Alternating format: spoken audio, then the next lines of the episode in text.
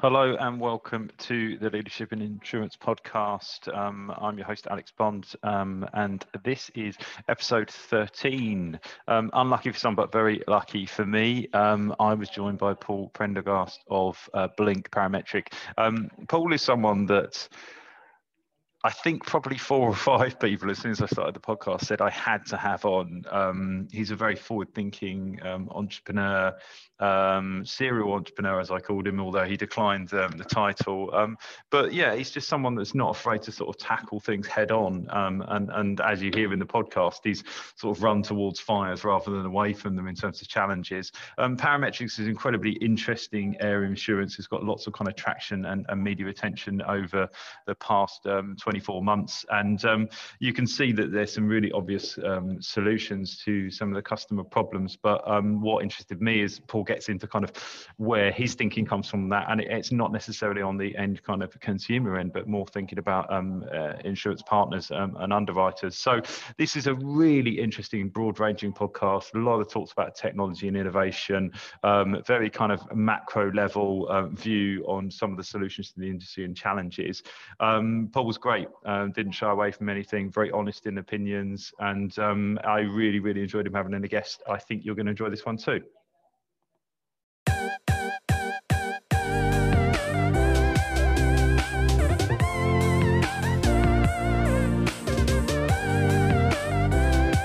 Uh, good morning and welcome to the Leadership in Insurance podcast, otherwise known as The Lit. Um, I'm your host, Alex Bond, and I'm very lucky today to be joined by Paul Prendergast from Blink. Um, how are you, sir? You well? I'm fantastic. Great to chat, Alex. Yeah, um, so I always say this, but um, there's no point in me stumbling over introducing uh, Blink Parametric. Um, if you have time to explain what you guys do and, um, uh, and the products and services you offer. Sure. So Blink uh, helps insurance companies launch innovative parametric products. Um, so we're effectively a, del- a delivery platform, a technical platform that allows Uh, our insurance partners globally to launch really interesting um, data-driven products. And uh, we started in two thousand sixteen uh, and we focused initially on the travel space, flight disruption space. So, uh, you know, you're flying from London to New York, we track your flight proactively. Something goes wrong, we reach out and say, hey, Alex, Alex, sorry, your flight's cancelled. British Airways cancelled the flight. We can get you on Aer Lingus, American Airlines, Virgin. Which one do you want? I want this one. We book it, we pay for it, and we get you on your way. So that was, you know, travel's a small part of insurance, but that's the perfect um, reason you should have insurance, to solve the problem. So mm-hmm. we we do it proactively. There is no claims process, and you you really don't. You know, it's nice to get money quickly, but you want to get to New York. That's what you want. You want to get to that wedding or that meeting. Mm-hmm. So that's what we do, and we our route to market really is working with big insurance companies. Um, we decided to take Canada as our launch market, so we're live at Manulife over there, and Blue Cross and Tugo, and fantastic partners. We're going live at Allianz in the new year here in uh, Europe, um, working with people in Singapore and, and lots of others. So really interesting journey, lots and lots of experience of um, paying out automated claims as uh, you know, and there's no um human involvement in that, so obviously it, it completely changes the unit economics of building different types of products. Number one, it's fast, uh it's it's low cost, takes out a lot of complexity, and it's it's a phenomenal experience for the insured party. So that's what we've done in travel, so that's been great. And our big recent launch, uh we just come out of the Lloyd's Lab, is um you know, travel insurance wasn't hard enough through the pandemic throughout twenty twenty. So we said, what else is difficult right now? And, and that was business interruption. And uh, so our job, as we always say, it's not to run away from the fire, it's to run to the fire. Yeah. And, you know, B I is interesting. Lots of our, lots of insurance companies are, some are winning court cases, some are losing court cases, but they're all losing in the court of public opinion. Mm. Something has to change. It's, it's pretty obvious that, you know, particularly S M Es where cash flow is king, we were amazed to find that in general, not just the pandemic um, issue around B I, but it takes six to eighteen months to get paid. Yeah. We, and we understand, we've been working alongside insurance folks for years, ten, over ten years, and we understand the reasons why. Uh, so we thought that a parametric could help rebuild trust back into, into business interruption. It'll never solve the whole issue. and, and we're big fans of hybrid insurance. I can talk about that in a second. So, so we built that in in that ten week uh, process with Lloyd's Lab. We we built this product from scratch, and really it kind of illustrates the power of the Blink platform, or what we, how quickly we can build. Uh, so it's a a non-damage business interruption insurance product, and the peril is hurricane, focused on the S M E market. But pro- the secret sauce is open banking. Mm-hmm. So we've integrated with eleven thousand five hundred banks and credit unions in the U S. So any small business, uh, you know, chain of restaurants turning twenty million dollars or whatever that may be, um, uh, they're in the track of the hurricane, and then we can automate. It's as simple as them logging onto their bank, open banking, and they give us access to their banking records in real time. So we can analyze what exactly is happening with that business. So it does a couple of things. Instead of uh, s- seven months, we can get money to them in seven days, uh, number one. Uh, number two, the underwriter is much more comfortable because you're validating the actual impact of the peril. Yeah. You know, some, some of the people even right now are saying, God, this is actually, this is a sophisticated parametric. It's almost automated indemnity. Mm-hmm. You know, and we're not caught up in, we ha- it has to be just parametric. It's about, the end game is making, uh, building new types of insurance products that are potentially, um, you know, enhancing certain existing products, but building brand new products. Um, and that's what te- technology is doing across lots of industries, and it's starting to do that in insurance. So, so phenomenal reaction to date. It's been literally uh, uh, eight days since we launched, um, mm-hmm. and. Uh, We're, we announced as well that we're partnering with Beasley to build products on that platform. We're working with, with those guys, which is really exciting for us. Mm-hmm. Which so so the last couple of months have been pretty pretty breakneck speed for us. Uh, lots of opportunities, and yeah, so so that's that's the whistle stop tour of Blink.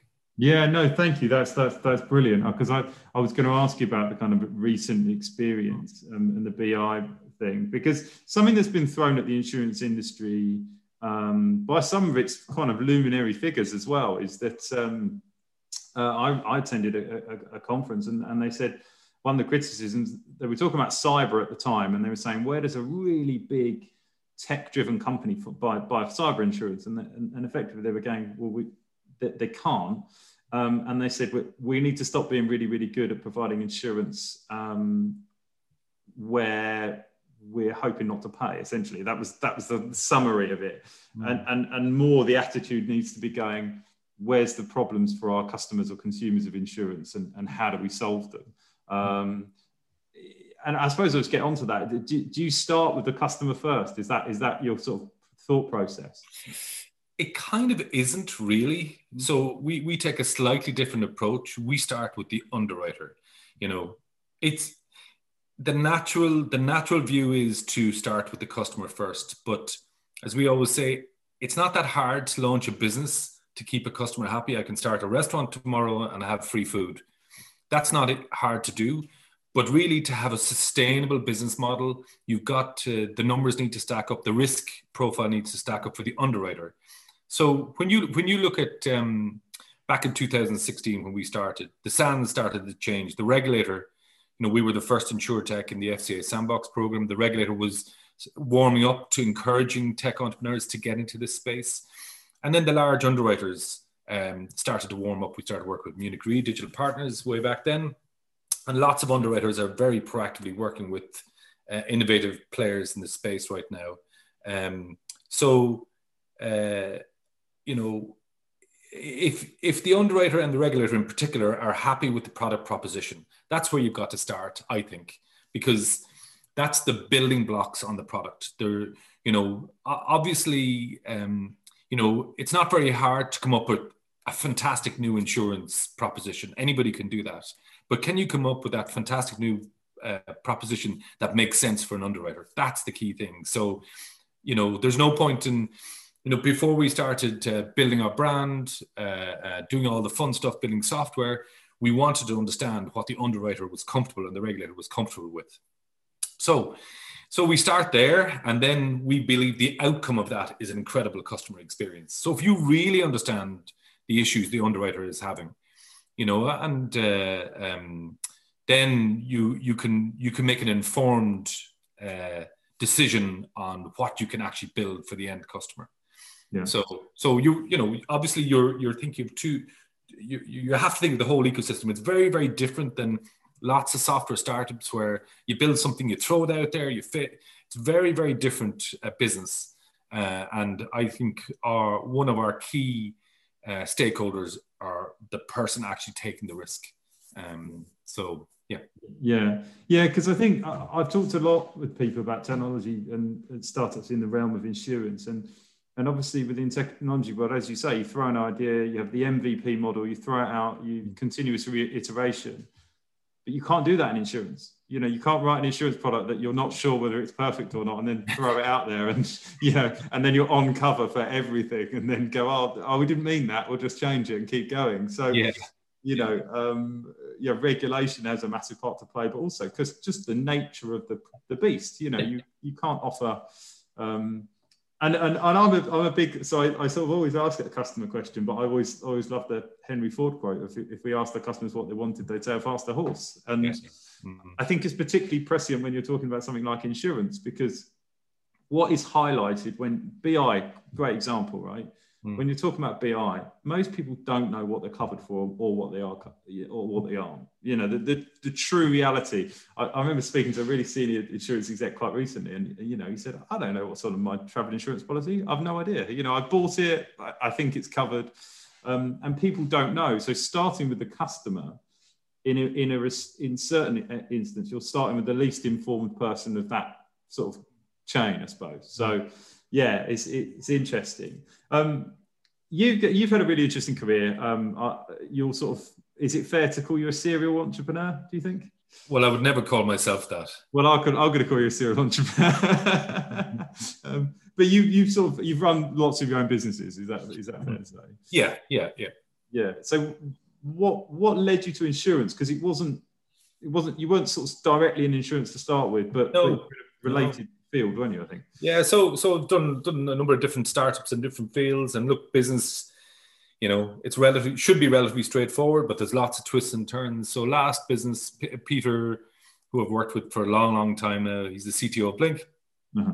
Last business we were involved in, it was mobile security. Uh, it was find my iPhone on steroids before the, before there was a, an iPhone. I'm showing my age. And then long, long story short, our business model eventually was working with insurance companies in the mobile device insurance space. That was our first entree into insurance. Yeah. Uh, and we worked with lots of big players like Asurian and Best Buy in the States and, you know, lots of people like that and uh, big carriers. Um, you know, we had, uh, we did a really interesting program with Virgin in the U K where you had to download the security software to get the insurance on the phone and lots of innovative stuff. So, but we started to work on, alongside insurance, and I'll, I'll never forget the first um, meeting I had with an actual underwriter. I didn't really understand the whole stack, how it all worked. Mm-hmm. Uh, went into uh, Ace, which is now Chubb, and the people we were working with, a great, great bunch of people. There was probably about five people in this room, and I said, "Can you tell me about what you do?" Well, we do about three or four hundred million a year, and and you got to remember from a startup, that's a huge company. There was four or five people. And then I turned around and saw another five hundred people on that floor alone going, what, what the well, that's property, that's this. And the, and you just went, okay. When you're outside that square mile, people don't really know, but it's phenomenal. Yeah. Uh, just just uh, um, the size of the business and how it impacts absolutely everything. It's an amazing industry. It really is an amazing industry. And I think, I think uh, from a publicity point of view, it pays out so much money. It pays out billions and billions every year. And we only hear about the only things that are on the paper or whatever is when somebody was refused. I mean, yeah. they they they really help. Uh, a lot of businesses couldn't operate. A lot of people would be in awful trouble, governments, uh, et cetera, et cetera. So they do, they, it is a social good, in my view. Insurance is really important. Of, of course, it's a commercial enterprise as well, and you have to balance that out. Um, So I thought it was a fascinating industry.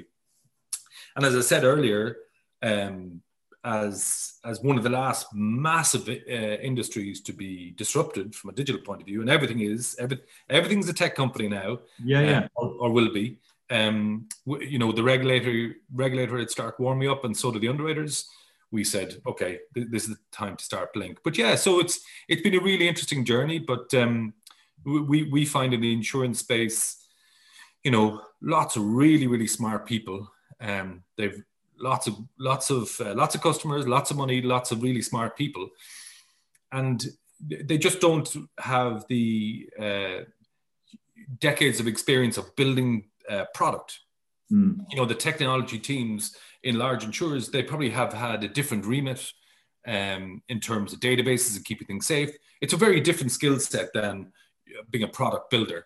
Yes. So we, we, we felt, and you've seen it now with, with successful insurtechs out there, and they're only, it's only really starting, um, that uh, they're starting to plug in and it's making a real impact to, you know, to end users, whether that be enterprises, S M Es, personal lines, whatever that may be. But, um, you know, you, we're, we're only probably five years into a, a twenty year shift in insurance, because it does take time. It is mm. slow, and people do kind of go moan and groan, isn't it terrible that it takes so long? Well, if they were fast, this would have been done fifteen years ago. So like travel was, or, you know, banking's probably ahead in terms of digital transformation. Mm. The opportunity is there. So I don't really complain about that. That's, that's the industry we're in. But, but you see the intent, you see like Lloyd's have come out and, you know, even, even doing the Lloyd's Lab. Yeah. And for us, working with the mentors through the Lloyd's Lab, phenomenal time and interest and enthusiasm for people who are, who are uh, some people are in insurance twenty years, some people are at the end of their career, and the loads of passion to make things better. Um, so yeah, it's, it's been a really, it's been an interesting career, lots of ups and downs and scar tissue, the usual stuff. Mm-hmm. But, um, but you know, at the end of the day with business, it's, you, you're just solving a problem, you know, and that's why people pay you. So that's your job. And if you don't, they won't. Simple as that. I like that. I like that. So obviously you've got, you mentioned your C T O, um, who's been with you a long time. Um, what do you think makes a good sort of startup team? What, what do you think's the sort of secret sauce? Well, Peter is incredibly patient with me. And, uh, so, uh, and uh, it, it, very complementary skill set. Um, You know, our, our very simple view of the world is uh, um, I sell what Peter builds and Peter builds what I sell. And, you know, I'm commercial and he's tactical. And, you know, although we'd, I'd have a, somewhat of a technical knowledge, and Peter would, would definitely be a very commercial uh, player as well. We, we definitely respect our, our, our skill sets. And, uh, and there's probably the big thing is trust. You know, we've been working together a long time. We just get on with it. So, um, you know, having that, That that's critical, you know, that that trust between two two co-founders, um, and uh, you know, there's it, it's interesting to see some founding teams. Uh, very hard to build a technology company w uh, if you're if you don't have a technical co-founder. Yeah, and then and then you know, I would try to help out some early stage folks, and you, you see a lot of technical. Um, folks starting businesses because they found they can make a thing go a little bit quicker, or much, much quicker, but they they really struggle. And this is something you see in Ireland quite a lot, great technical talent, but the respect isn't there for salespeople, funnily enough. It's not like the States. In the States, the salesperson is really respected. And in, in Ireland, uh, in particular, I think it's like, nah, sales, you know, it's only sales, you know.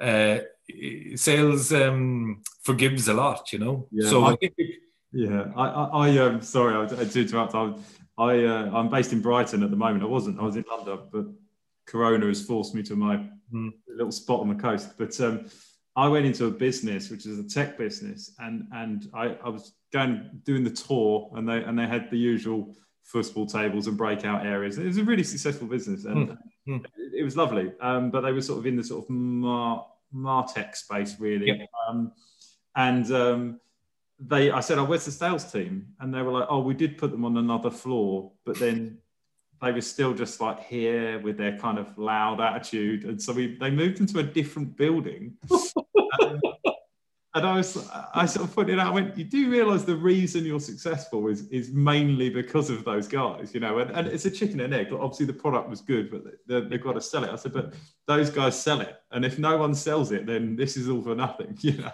Yeah. I mean, to be honest, you know, uh, we always say we're all in sales, and every single technology person deals with our with directly with customers in our team. Sure. And um, you know, and it's just about mutual respect. There's different skill sets, and uh, um, you know, it's not them over there. And once you get it to them and us, that's the start of the end. You know? Yeah, I think so. I think so. But it's funny because that that's that's very endemic in the in the. Um, In, in all industries, I think the sales and the tech, and um, but, but it was interesting the insurtech business because, like you say, you've been in it sort of, you know, for for a while. Mm-hmm. it, the loose whatever insurtech means, don't want to even mm-hmm. get into that. Um, but I think I think what I've seen different culturally is that a lot of the businesses coming in were really good idea, but it was almost adversarial, going, well, insurance is a bit backwards, and and and as as you've rightly said, it's not. It's just no. It's slow to change because of the. There's regulatory reasons. There's it's a complicated product. It's it's it's a very expensive thing to do. Um, but there was an adversarial approach. I've I've seen that change, and the ones that have been successful, it's been, as you say, mutual respect. It's the partnership between technology and insurance. Um, yes. Those are the ones that have fl- flown for me. Yeah, it, you know, it was it was back in sixteen and seventeen. The general tone was. Those crusty old people in that big building, they have no idea we're coming for them, you know, and you're going, do you have a trillion dollar balance sheet? No. Well, then you're going to have to work with somebody, you know, two guys in, in their mum's basement. You go, and it's kind of good to to be a little bit arrogant, I suppose, uh, when you're starting stuff, because you're making stuff up from a blank sheet of paper, but you just got to have awareness of your of your surroundings, you know. Um, but but there is, there is amazing people in insurance, absolutely. And, uh, And our view is this is not a zero-sum game. This is about building, um, building a bigger market for insurance, and do and and do that by providing real value. To to the, your point earlier, the days of um, look, we'll we'll cram this with with nonsense benefits and make it almost impossible for anybody to ever claim. Yeah, that's not going to really work, right? You know, because. Uh, Uh, if you, social media means everybody will know about it, the bad stuff, really, really quickly, and all your brand building will will be will be uh, damaged, um, and people will look at, you know, you could see certain startups like LACA on the on the, the bicycle insurance side, great brand, really focused, and they're building, you know, you know, like bike insurance is not new, but they're just doing it in a, a very customer friendly way, et cetera, et cetera, and uh, so you can't. Um, You can't pull wool over people's eyes anymore. You know, like when you look at B I, I guarantee every small business holder in in in uh, in U K and U S A, they know exactly what their their cover is today because it's really impacting them. Um, but yeah, so lot, lots lots to be done, and and uh, it's it's it's fascinating, fascinating business, and um, you know, like we even talked to, like I remember chatting to some people about. Uh, They were doing some space underwriting for Elon Musk rockets, and you're going, that's just phenomenal. I mean, yeah, that's cool, right? that, that, that is pretty cool. And we go, well, they, they say, oh yeah, my colleague got to actually meet the guy, you know. Mm-hmm. So and uh, yeah, amazing, just yeah. phenomenal stuff. Yeah, no, and I think it's the thing that it touches on so much stuff. And you know, I I, I did the classic thing is that I was a grad and I went into insurance and.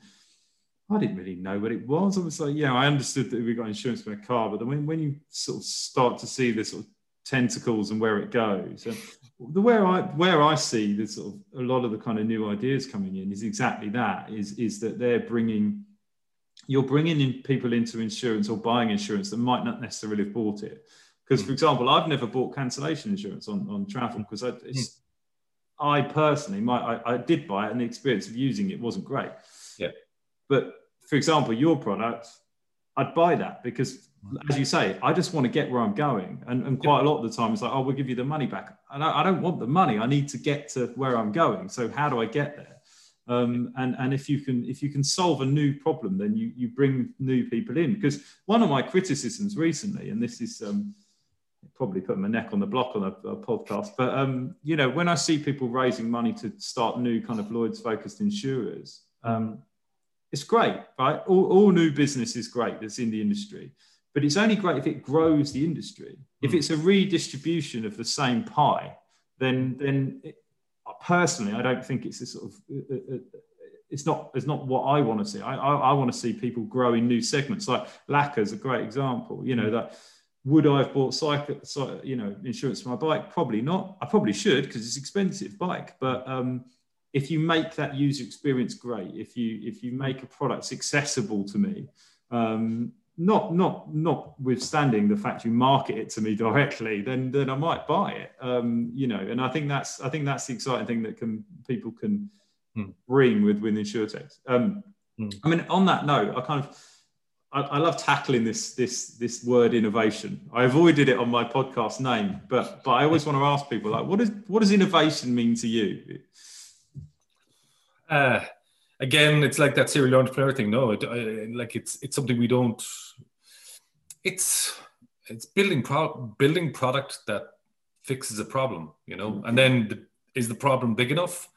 You know, you do you do. Um, Um, it, but it has to be that that culture has to be endemic across the whole organization yeah. to move things, um, you know. So, and whether that be working with an insurtech or doing it internally or whatever that may be, and I think large organizations need to be self-aware. And the problem with with very senior people in large organizations, some of them, a lot of them, there, lots of people will never say no. You're absolutely wrong, you know, and challenge them. And um, so uh, when people go, yes, that's a great idea to spend five million on that. And how many of those projects have literally crashed into a wall and nothing has ever come out the other side? Yeah. You know, and we, we all know that's the case. And, and large companies are famous for big projects that go nowhere. But then you look at other very, very large organizations. Amazon is one. And the level of constant innovation out of that organization is just breathtaking, amazing stuff, really is amazing stuff. Mm. And that's culture. That's the culture from the top down, um, the way they do things, the way they hold meetings. Um, and, uh, you know, you so, sometimes you, you in, in large organizations, the view that we would have is people get completely caught up in the process as opposed to the outcome. You know, yeah. kind of like we need to have people at their desk at nine. Now we need people to be in the office five days a week to get get our pound of flesh out of these people. I don't care. Just, you know, what's the outcome? You know, so it's outcome driven. It's really interesting. A lot of people I know of big businesses were completely anti the idea of working from home. We couldn't yeah. have that. Yeah. And now it's things are going great. My God, now. And now people are going, let's cut our office costs. Let's... Yeah. You know, like some people are saying you can move uh, uh, and they can hire people. You know, the whole thing has changed. But, um, and it's all looking at, at outputs. It, you know, I think that's the key thing. It's not a case of, well, how's the project going? Well, we had twenty project management meetings and they were run really, really efficiently. And uh, we, we have reports and we have this and we have, a... where's the product? You know, stop talking. Where's the product? Yeah. You know, so, and you need to, you know, So uh, although you need processes and structures and all that good stuff in big companies, where, where's the beef? Where's the product? You know, and, and that level of uh, focus, um, you know, and, and we're big fans. We're a really, really small team. And, you know, once you get too big and once you get layers and layers of people, you know, typically innovation just disappears. And you see it all, a, a lot where, where this happens. Um, So innovation in itself is not about foosball tables and post-it notes up on the wall and, and kind of like, you know, um, like the most, some of the most innovative people I know look and work in the most traditional settings. They just think uh, back to first principles, they get stuff done. Um, it's not, it's not about trying to be the cool kid on the block, you know, it's about yeah. solving a real problem for people. Um, yeah. 'Cause that, so, yeah. In a way, I think it's been hijacked a little bit by technology. People go innovation, technology. Yeah. You know, um, and it's a, it's a bit like, you know, you get the buzzword of the uh, of the year, and everyone's everyone's talking about disruption. And and you know, someone said to me the other day, how can you truly disrupt insurance as, as, as the product?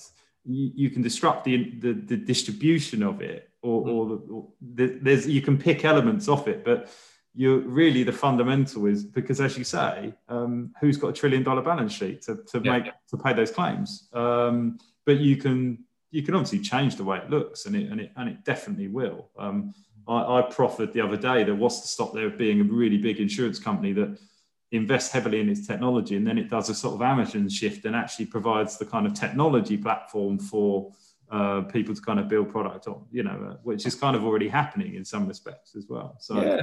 Yeah, I mean, it's like if you look at if you look at uh, you know, inherently insurance does work in in in, in most cases. Um, like if you look at, you know, talking to large insurance C E Os, it's not the startup you really need to worry about. It's I would I would uh, look east, look at the big players in China who have thirty, forty thousand product builders, software developers, phenomenal organizations. Uh, what they're doing, and uh, look, they didn't have that those legacy systems, and they were they weren't uh, they were effectively startups, but incredibly well funded startups. So um, those guys are are are, are doing uh, amazing stuff over there, and, and you know, but it but it's it's technology first. You know, they built it on a brand new technology platform. People weren't um, used to insurance in the ye olde way, the distribution and brokers and all that. It, it was just different.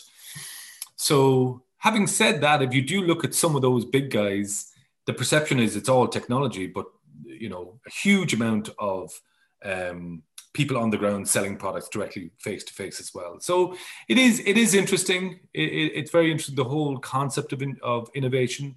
Um, I, I think that... Uh, You know, where we see ourselves helping is working with these big insurance companies, and every single one of the ones we talk to go, we we absolutely want to to do something different, but we just we just don't have the delivery mechanism or the capacity to do this really, really quickly.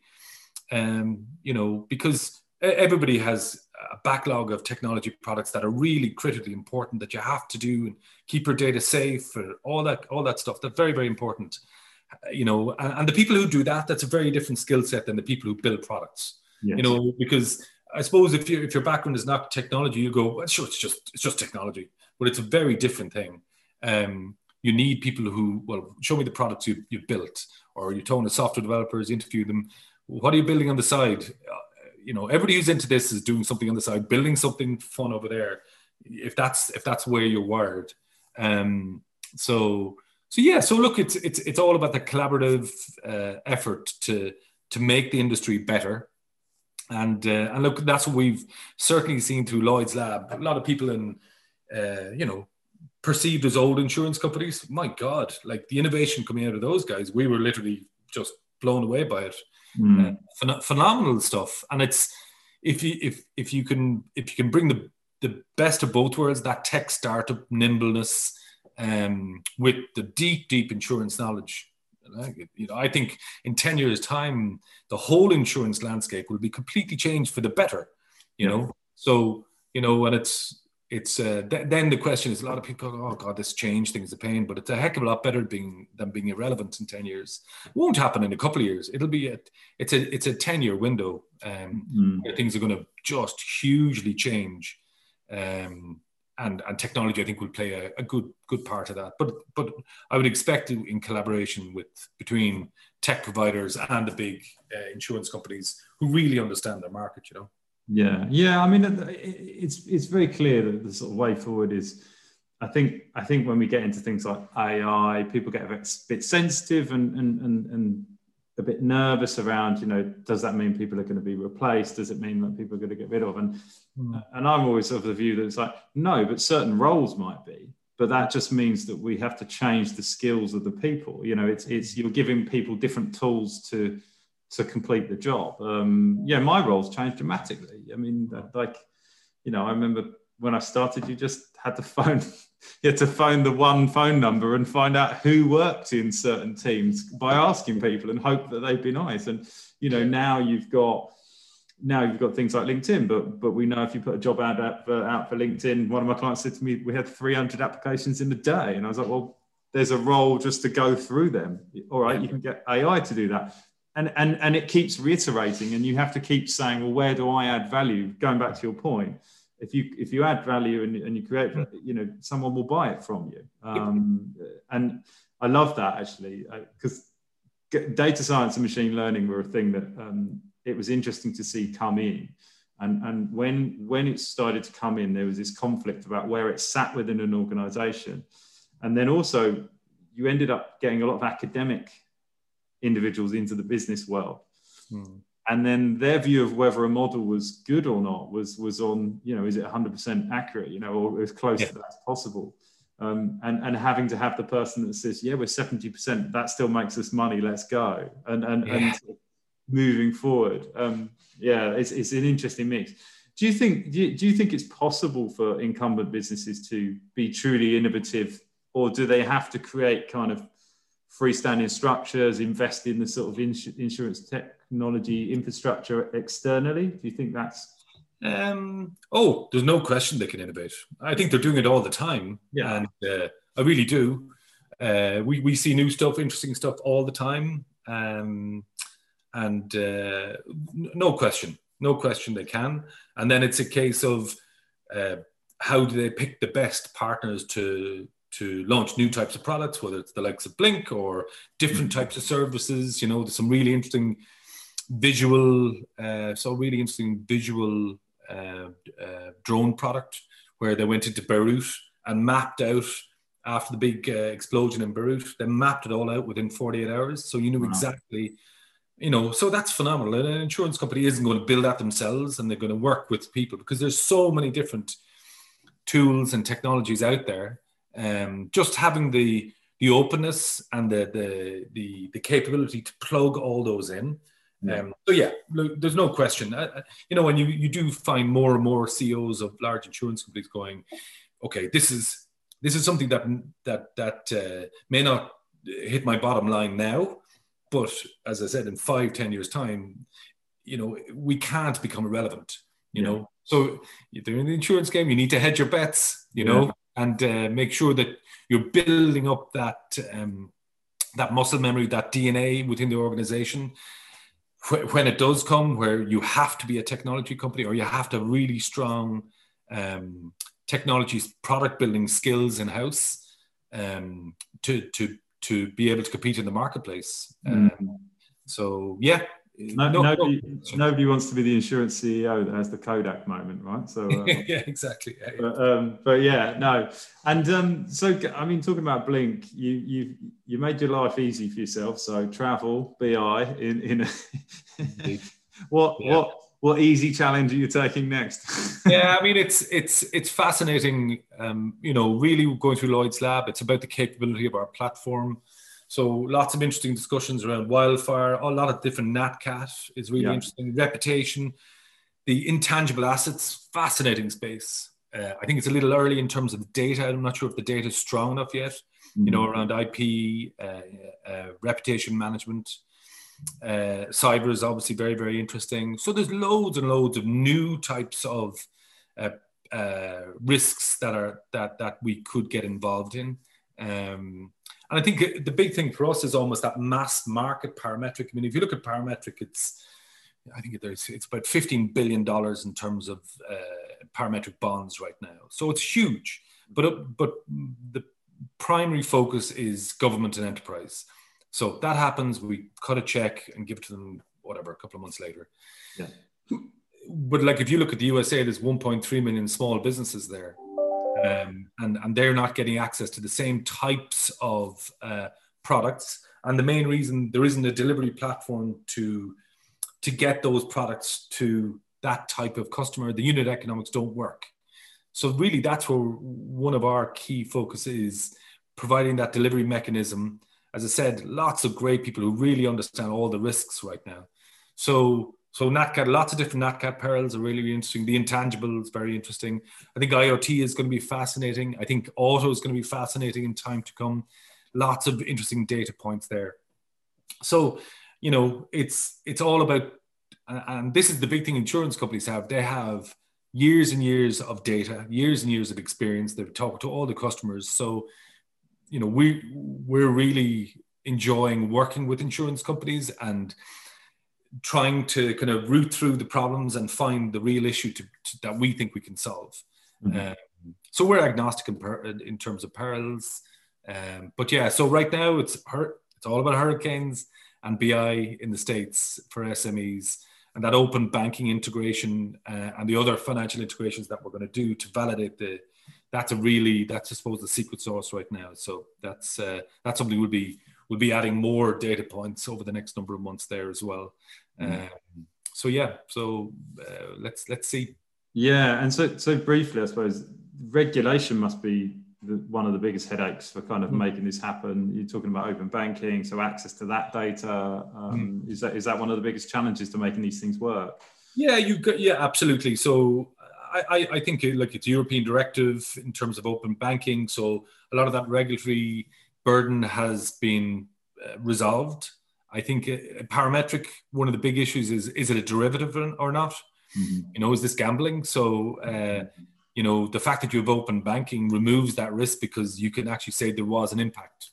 So it's not just people at home, t- you know, with, with no discernible risk um, at taking out these policies. So, yeah, re- regulation is something you've got to be completely aware, aware of. And that's another reason we really like working with insurance companies, because they know what they're talking about. They've been on the ground for years, state by state in the States, um, and they know, they, they know uh, how to construct that product to ensure that it, that, that, it, that it works from a regulatory point of view. Like anything else, you've got to be aware of it, but typically you can you can manage it. And any any of the regulators we've talked to, and we would know the F C A sandbox team very well, they love what we do because it's very fair to the customer, it's very clear to the customer, it's a really um, straightforward product um, from a customer point of view, and, and they're obviously very, very focused on the customer. So um, they've always been incredibly supportive of us and, and our approach to the market. Excellent. Well, look, I was I promised it would be forty-five minutes, so I don't want to overstate my welcome. But um, Paul, thank you so much for being part of the podcast. I really appreciate it. Um, and thanks. Best of luck with the new product. And uh, I, I just I love the fact that you sort of are running towards the fires and away from it. So um, I, yeah. I can't wait to see what you do next. Okay. Thanks, Alex. Cheers. Right. Yeah. Thanks, Paul. Cheers.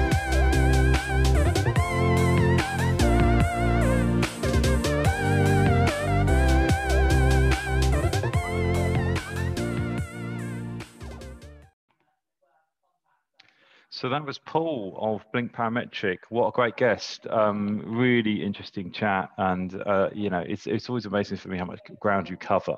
Um, but the thing you, that you can really demonstrate from that is when you're kind of, well, when I'm trying to bullet point what we talked about for the sort of YouTube comment section, um, it, it was just like this endless list of things that we sort of touched on. Um, and of course, it's only a high level, it's a forty minute conversation, but um, yeah, lovely how we got across that sort of range. Um, um, as always, um, this podcast is brought to you by FinPro, uh, my company, which is an executive search business operating in the insurance and insurtech space. Um, uh, my name's Alex Bond. If you have any sort of comments, feel free to leave them on Um, on the YouTube channel uh, or contact me on LinkedIn. That's Alex Bond or FinPro. Um, happy for you to contact me directly as well, which is alex at wearefinpro dot com. The website is w w w dot wearefinpro dot com. Um, really interested in talking to people that want to be potential guests. Um, of course, if you've got any executive recruitment solutions needed, then you uh, you know where we are. But um, I really enjoyed that. I hope you enjoyed the podcast, and I'll speak to you soon.